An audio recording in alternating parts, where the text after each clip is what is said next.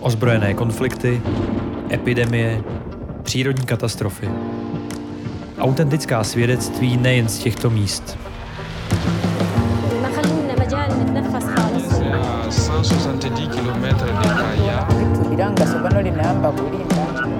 Posloucháte podcast Lékařů bez hranic. Mlčení zabíjí. Rok 2020 přinesl nečekané výzvy.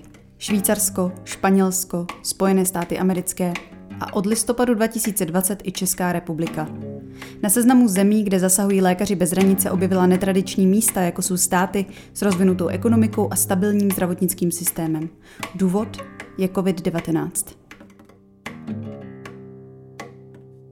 Lékaři bez hranic začali pomáhat se zaváděním ochranných pravidel proti šíření infekce, s péčí o pacienty v paliativní péči či v zařízeních sociálních služeb. Všude tam, kde byla jejich pomoc nejvíce zapotřebí.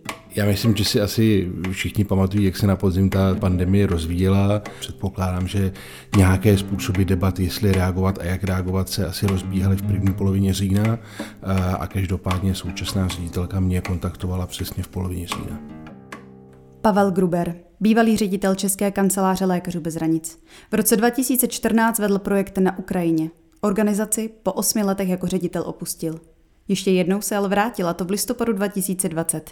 Úkol byl jasný. Vést misi Česko. Hlavní koordinátor mise Česko, tak zní tvoje pozice, ale co vlastně přesně obnášela? Vlastně bylo úlohou rychle zjistit, kde jsou ty potřeby a zároveň jestli těm potřebám my jsme na ně schopni reagovat, protože vlastně něco člověk může identifikovat plno potřeb, ale u některých zjistí, že vlastně na ně reagovat nemůže. Eh, byly to telefonáty eh, lidem, kteří spolupracují s Lékaři bez hranic eh, a snažil jsem se, aby jsem to měl pokryté různé pozice, to znamená logicky zdravotnictví, sestry, vrchní sestry, vzoroví lékaři, primáři, přednostové, Praha a velká města, menší nemocnice, lidé mimo zdravotnictví, čili vlastně člověk mluví se všemi těmi lidmi a ten obrázek se mu začne tak pomalu skládat.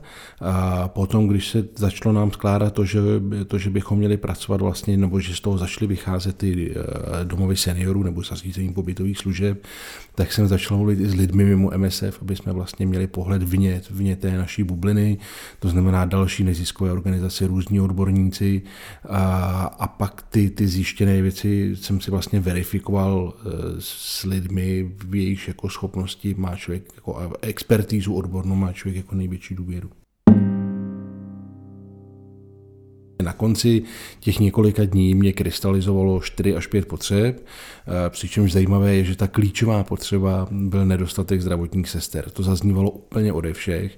Eh, na druhou stranu proti tomu stálo, my nemáme tady prostě eh, skupinu volných sester, takže jsme věděli, že tohle je potřeba, na kterou reagovat nemůžeme.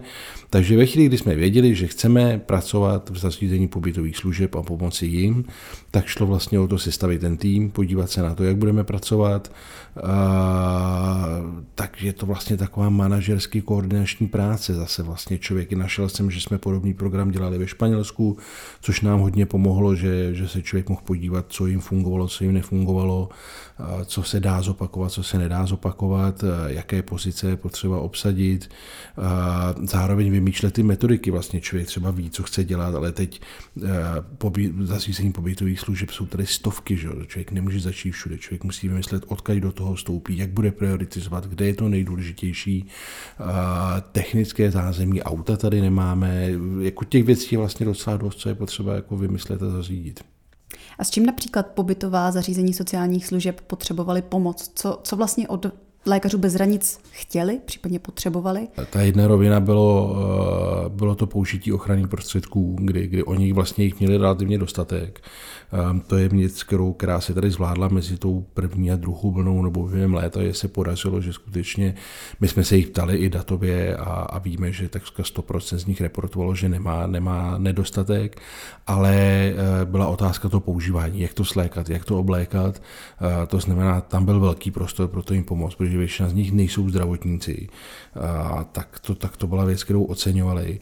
Pak byla vlastně zajímavá věc i, jak nastavit tu úroveň ochrany, protože jsme byli v zařízení, kde třeba ta jakoby lehkovážnost byla až jako šokující, jak k tomu přistupovali jako s nedostatečnou ochranou. Byly i zařízení, kde, kde v podstatě skoro jako nenosili ústenky, jako nemluví o respirátorech a další ochraně. To je teda extrém, ale jako i, i, i to jsme zažili. A, pak byl druhý extrém, kdy vlastně zase někde byli tak zodpovědní, že byli jakoby hyperprotektivní. To znamená, oni vlastně ve všech situacích neustále byli v těch celotělových overalech a my jsme vysvětlovali, tohle nemusíte mít pořád. To, a vlastně pomáhali jsme jim nastavit, v jaké situaci zvolit, jaký stupeň ochrany, protože vlastně neustále používat ty, ten maximální stupeň ochrany, za prvé je to pro ten personál vysilující a nepohodlné a za druhé je to prostě drahé. Takže to byla jedna oblast, eh, tady ty. Druhá oblast, myslím si, že vlastně jsme do velké míry působili i jako taková jako psychosociální pomoc. A čím dál tím víc jsme zjišťovali, že je důležité naslouchat, že vlastně, protože nebylo tak, že my bychom přišli před epidemií do, do, do domovů seniorů, kde nic není. Oni už se s tím museli prát a my jsme je vlastně museli naslouchat. My jsme to vymysleli tak, nemyslíte, že to děláme dobře, my jsme udělali tohle, myslíte, že je to správně. A my jsme jim třeba říkali, ano, vy jste to vymysleli dobře, jako na to, na to že v tom nejste profíci, tak jste vlastně strašně šikovní. Nebo tady byste to mohli malinko upravit. Význam jedné takové návštěvy týmu Lékařů bez hranic přiblížila i Ivana Petrášková, ředitelka domova pro seniory v Božicích. Eh, my jsme se obrátili na Lékaře bez hranic proto, protože jsme si nebyli stoprocentně jistí, že děláme všechno správně, že máme nastavené všechny opatření a nařízení tak, jak by měly být. Eh, když jsme prošli z Lékaři bez hranic naše zařízení, tak jsme zjistili, eh, že bychom měli uvažovat v dalších následných krocích, když potom již bude více klientů, pozitivních, eh, že musíme přemýšlet také na tom, nad tím, že bychom měli uzavřít celé oddělení a pak přemýšlet, kde udělat čistou a špinavou zónu. Eh, z návštěvy vlastně nám vyplynulo to důležité, že se musíme dívat i na to, kolik vlastně budeme mít pozitivních klientů a na to, že jak oddělit vlastně úplně tu čistou a špinavou. Mysleli jsme si, že to máme nastavené dobře, ale v určitých, určitých momentech eh, se nám ukázalo, že, eh, že budeme potřebovat vlastně jejich radu. A jaké reakce um, ty mobilní týmy, které navštívili daná zařízení, získávaly od těch zařízení? Byly pozitivní, byly negativní? Ty, ty lidé jako za to byli hrozně vděční, ať už jsme jim poradili, nebo když jsme jim řekli, že to dělají dobře, protože říkali vlastně, jako by měli, dost z nich mělo jako pocit, že se na ten stát vykašlal, že vlastně neustále jim několikrát za týden jim přistane nějaké nařízení od někoho, kdo v životě neviděl, jak to vypadá v domových seniorů, které, které jsou prostě nerealizovatelné, takže byli, byli fakt rádi, že k tomu někdo přistoupil takhle a, a ta třetí oblast, ta byla technická, ale taky ji ocenili. Ta, ta byla e, vyloženě jim pomoc e, nastavit s těma zónama, a jak vymyslet distribuci jídla, sbírání špinavého pradla a tak dále. No a k těm, k těm reakcím, e, my jsme je teda schromáždili, jsou dostupné na, na té webové stránce, byly, byly většinou pozitivní, řekl bych z 90% byli fakt pozitivní a fakt byli rádi. Někde to přijetí bylo třeba trošku rezervovanější a trošku díl trvalo to prolomit. Buď, si, buď to bylo tím, že byli fakt unavení a, a třeba se tam přijeli jako ve chvíli, kdy, kdy, kdy ten covid tam řádil naplno a, a oni toho měli tak akorát, takže chvíli trvalo, než pochopili, že jim fakt pomůžeme, že to není další jako další buzerace a další nesmyslný školení. Někde eh, se to úplně nezlomilo, to byly spíš jednotky a tam si myslím, že to bylo o tom, že úplně to nebyla tak jejich volba, ta spolupráce, že jim prostě zavolali z kraje, tady budete spolupracovat s lékaři bez hranic, oni to úplně nechtěli. A hned to na tom prostě bylo strašně cítit, že tam jako není ta motivace a není ta dobrovolnost. To od začátku narušilo tu důvěru mm, mezi. Mm, mezi. Jo, jo. Mm. A co se týče té negativní zpětné vazby, tak byla nějaká právě ve smyslu toho, že lékaři bez hranice tam přišli jen poučovat a ne pomáhat. Stalo se to někdy nebo vůbec? A stalo se to asi v jednou nebo v dvou případech, kdy jsme vlastně, bylo to úplně na začátku a, a, vlastně my jsme s tím pracovali, já jsem je tam pak kontaktoval a, a bylo vlastně důležité dát zpětnou vazbu tím našim týmům, že opravdu, aby chápali, vaše role je hlavně jako naslouchat, jako vy tam nejste, abyste jako poučovali, respektive pak jim poradit, ale zkuste se vcítit do té situace, čili jako jo, proč to nepřiznat, zpočátku tam prostě mm, bylo několik jednotlivých přešlapů.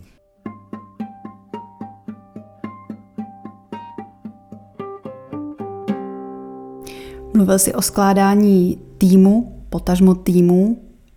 Pověděl bys nám o tom něco víc? Potřeboval jsem k sobě někoho se zdravotnickým profilem, to mi bylo jasné, takže jsem byl strašně rád, když eh, mi kývla Jitka Kosíková, což je vlastně jedna z našich eh, nejzkušenějších spolupracovnic, která ještě pro mě byla úplně unikátní v tom, že ona vlastně neuvěřitelně v sobě kombinuje, ona je zdravotní sestra, eh, má hodně naježděno z lékaři bez hranic a do toho v České republice pracuje v mobilním hospici. Takže ona vlastně v sobě mi kombinovala tu znalost sociálního a zdravotního prostředí, takže ona se vlastně na 14 dní uvolnila, aby mi pomohla, potom se vrátila zase, zase ke své práci a na její místo eh, nastoupila Lenka Pažická, což je vlastně taky docela zkušená koordinátorka lidských zdrojů, eh, která zrovna seděla doma v Ostravě, eh, měla mezi dvěma misema. Nakonec to vyšlo úplně skvěle, protože jsme byli domluveni, že mi pomůže do konce prosince a, a odlet na misi měla 2. ledna, takže se tam, jsme se tam úplně krásně trefili. A potom jsme vlastně věděli, že, že scháníme ten tým, který chceme skládat, skládat vždycky z logistika a zdravotní sestry a identifikovali jsme si, že bychom chtěli mít na úvod jeden tým v Čechách, jeden tým eh, na Moravě, s tím, že do budoucna bychom třeba postavili tým 3 a 4, k tomu už úplně nikdy nedošlo. Eh, takže vlastně normálně jsem vzal, eh, jsem se vyjel seznam jako logistiků a začal jsem je obolávat ti, kteří jsou v Čechách a věděl jsem, že nejsou na misi, tak jsem jim prostě volal, máš chvíli, byl bys ochoten teď měsíc, dva, tři pracovat. Čtyři mi relativně rychle kývly. Se sestrami to bylo trošku složitější, protože vlastně eh, sestry, které s námi pracují, a tak buď byly opravdu vytížené, že se, jim, že se jim do toho nechtělo, nebo ne nechtělo, ono se jim chtělo, ale fakt jim to jako neumožnilo, neumožnilo to pracovní vytížení v té nemocnici. Um, případně třeba jedna kandidátka zrovna ve chvíli, kdy jsme měli začít, tak sama byla covid pozitivní, takže vlastně nemohla. Stejně říkala, potom já musím kolegyním v nemocnici vrátit, protože jsem tady deset dní nebyla. Uh, takže ty sestry jsme skládali částečně z lidí, kteří byli v MSF a částečně jsme našli uh, i vlastně velmi zajímavé lidi mimo MSF, ať už to byly třeba sestry, které se nám přihlásily a ještě na tu misi nevěli, anebo je někdo doporučil. Jednou ze zdravotních sester, která do zařízení po Česku jezdila, je i Tereza Pokorná. Pomáhala například i vysvětlováním, jak správně zacházet s ochrannými prostředky.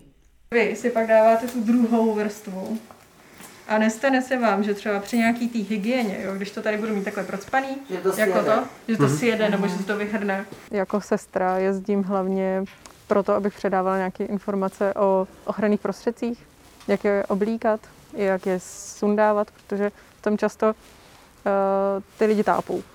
A tady je jako ta moje role, kdy uh, my s tím prostě z nemocnic máme tu zkušenost a, a můžeme jim ten návod jakoby ukázat. Ono něco jiného je vidět to na papírku, co si jako vidíme, že to všude tisknou, mají to připravený, ale něco jiného je to pak dělat fakt jako naživo, prostě si to na sebe navlíkat. Měli nějaké školení ty mobilní týmy, které do těch zařízení jezdily, anebo jen brali vlastně ze svých zkušeností, například ze zahraničních misí Lékařů bez hranic? Ne, ne, ne, na začátku jsme speciálně ty sestry, ty sestry jsme jakoby školili. Vlastně takhle, všichni měli, eh, na úvod byla právě diskuze eh, s kolegy v Barceloně a v Ženevě, kteří jim předali svoje zkušenosti.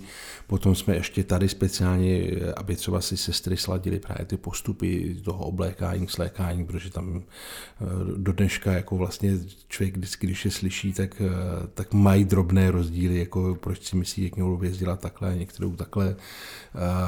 Čili jasný, jako byli, byli připravení, neposílali jsme je tam jen tak na první dobrou.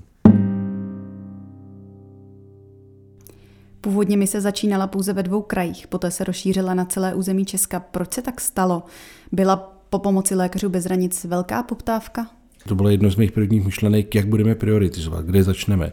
A, takže a, jsem se spojil s MPSV, s Ministerstvem práce a sociálních věcí, a, kteří, musím říct, teda byli, jako byli nápomocní, byli akceschopní a zároveň ale ta, ta myšlenka hned byla dobře. Je, je, je dobré spolupracovat s ministerstvem, ale ty skutečné potřeby asi budou znát spíš kraje než ministerstvo, čili to znamená nějaký koordinátoři sociální péče na krajích budou ti, kteří skutečně budou vědět, kde, kde je třeba ten problém.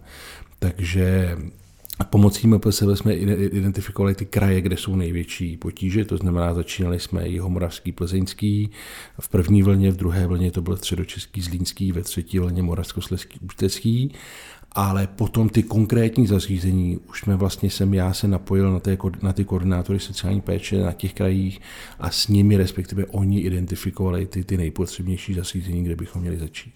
S mobilními týmy si jistě byl uh, neustále v kontaktu. Slyšel jsi od nich, um, že by je něco hodně překvapilo v těch zařízeních, kromě například třeba toho, že mají něco špatně nastavené, ale něco, co zjistili, že je třeba opravdu poměrně zapeklité jako řešit? Například? Ve chvíli, kdy jsme přijeli eh, do domova seniorů, kde, kde vlastně byli klienti s demencí, ve chvíli, kdy jsme přijeli do, do asilového domu, do terénní služby, eh, do domova, jako kde byli mentálně postižení, tak se ta problematika stávala mnohem, mnohem složitější, protože vlastně typický klienti prostě s Alzheimerem nebo s jakoukoliv jinou formou demence, tak za vůbec otázka je testování, že Ten, jako, jak toho člověka otestujete, když on nechce, neotestujete, pokud máte respektovat jeho důstojnost. A stejně tak tihle lidé prostě nikdy tam nemůžou fungovat čisté špinavé zóny. To stejný v domovech, kde jsou klienti s mentálním postižením a to stejné třeba právě je i otázka těch asilových domů pro bezdomovce, kde vlastně ta úroveň hygieny klientů je nízká nebo možnost, kterou mohou mít. Takže tam jsme často končili v té situaci, zaprvé jsme jim pomáhali eh, vysvětlit, že ano, to, že prostě klient s Alzheimerem se nenechá otestovat, takže ten, ten ředitel by z toho neměl mít žádný problém. On prostě nemůže toho člověka, eh, jako ta představa, že na něj někdo klekne a začne jako mu dělat ten výtěr, je prostě nepředstavitelná.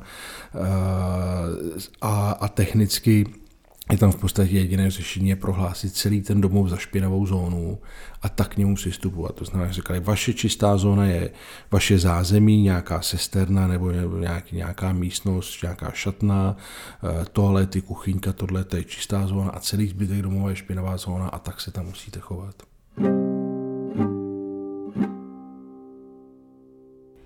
Čem se liší mise v Česku od jiných, řekněme možná více tradičních projektů lékařů bez hranic? Dá se to vůbec srovnávat? Případně v čem? Rozhodně je to značí v tom, že člověk se jako pohybuje ve funkčním státu, to znamená jako telefonní spojení, internetové spojení, dopravní dostupnost, pronajmout, všechno zařídit. Tohle tohle je fakt snadný, člověk prostě neřeší plno věcí, který, který, který můžou být problémem. Na druhou stranu nevýhodou toho je, že se zároveň člověk pohybuje v prostředí, který je tak byrokratický, který jako by ho jinde nepostihovalo. A to, že prostě jsme dali dohromady ty týmy a, a najednou naštěstí, že jako máme dobrý lidi třeba na HR, jo, ale prostě já bych na to nemyslel, že najednou musím myslet na věci typu školení řidičů a bezpečnost a organizace práce, nebo jak se to jmenuje, to je jako noční můra, to je zase zase jako protiváha tomu, tomu funkčnímu, eh, že vám tam spadne tahle prostě jako šílená porce té byrokracie. Čím to je, že lékaři bez hranic mohou v řádech dnů či týdnů odstartovat nový projekt?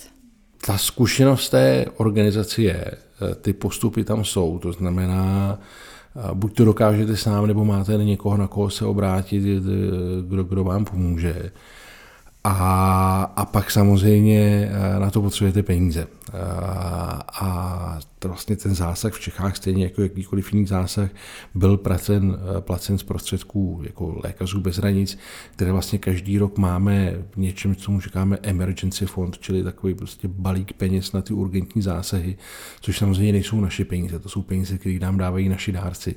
A vlastně díky tomu, že nám ty peníze dávají a věří nám, že my je rozumně využijeme, tak máme tady ten fond a ve chvíli, kdy je to jedno, jestli je to zemětřesení válka, anebo pandemie covidu, tak vlastně můžeme rychle reagovat a nemusíme vypisovat nějaké sbírky a schánit peníze, ale vlastně rovnou ten program začneme. A řešíme hlavně tu technickou část, technickou stránku věci, nikoliv kde na to vzít peníze.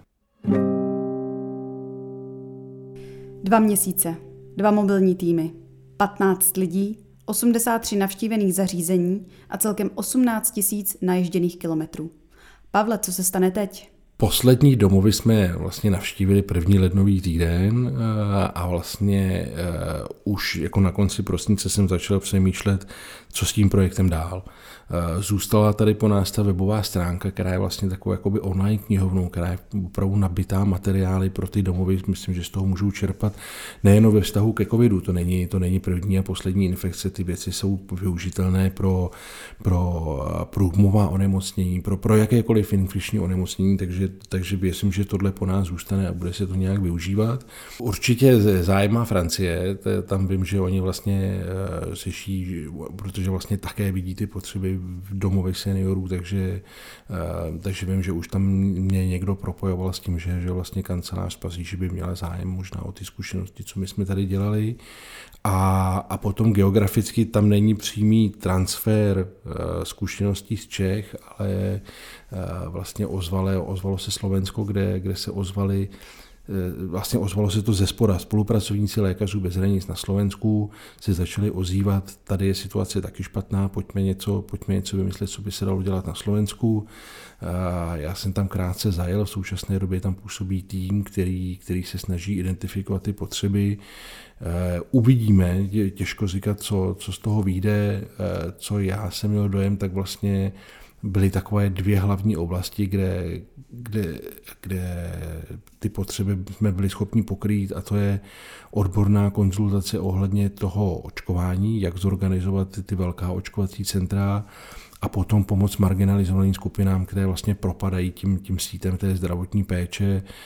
Nejčastěji byli zmiňováni lidé bezdomová a, a na východě země Romové, Romové v getech.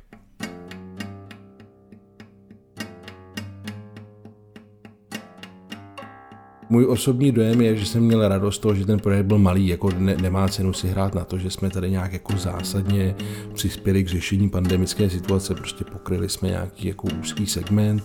Na druhou stranu si myslím, že jsme prostě udělali malý projekt, který ani nebyl jako nákladný a který měl hmatatelný dopad a v tu chvíli těm lidem fakt pomohl a fakt, fakt to ocenili, takže uh, přestože to jako nebyl celostátní nic, nic ohromného, tak jako smysl to dávalo.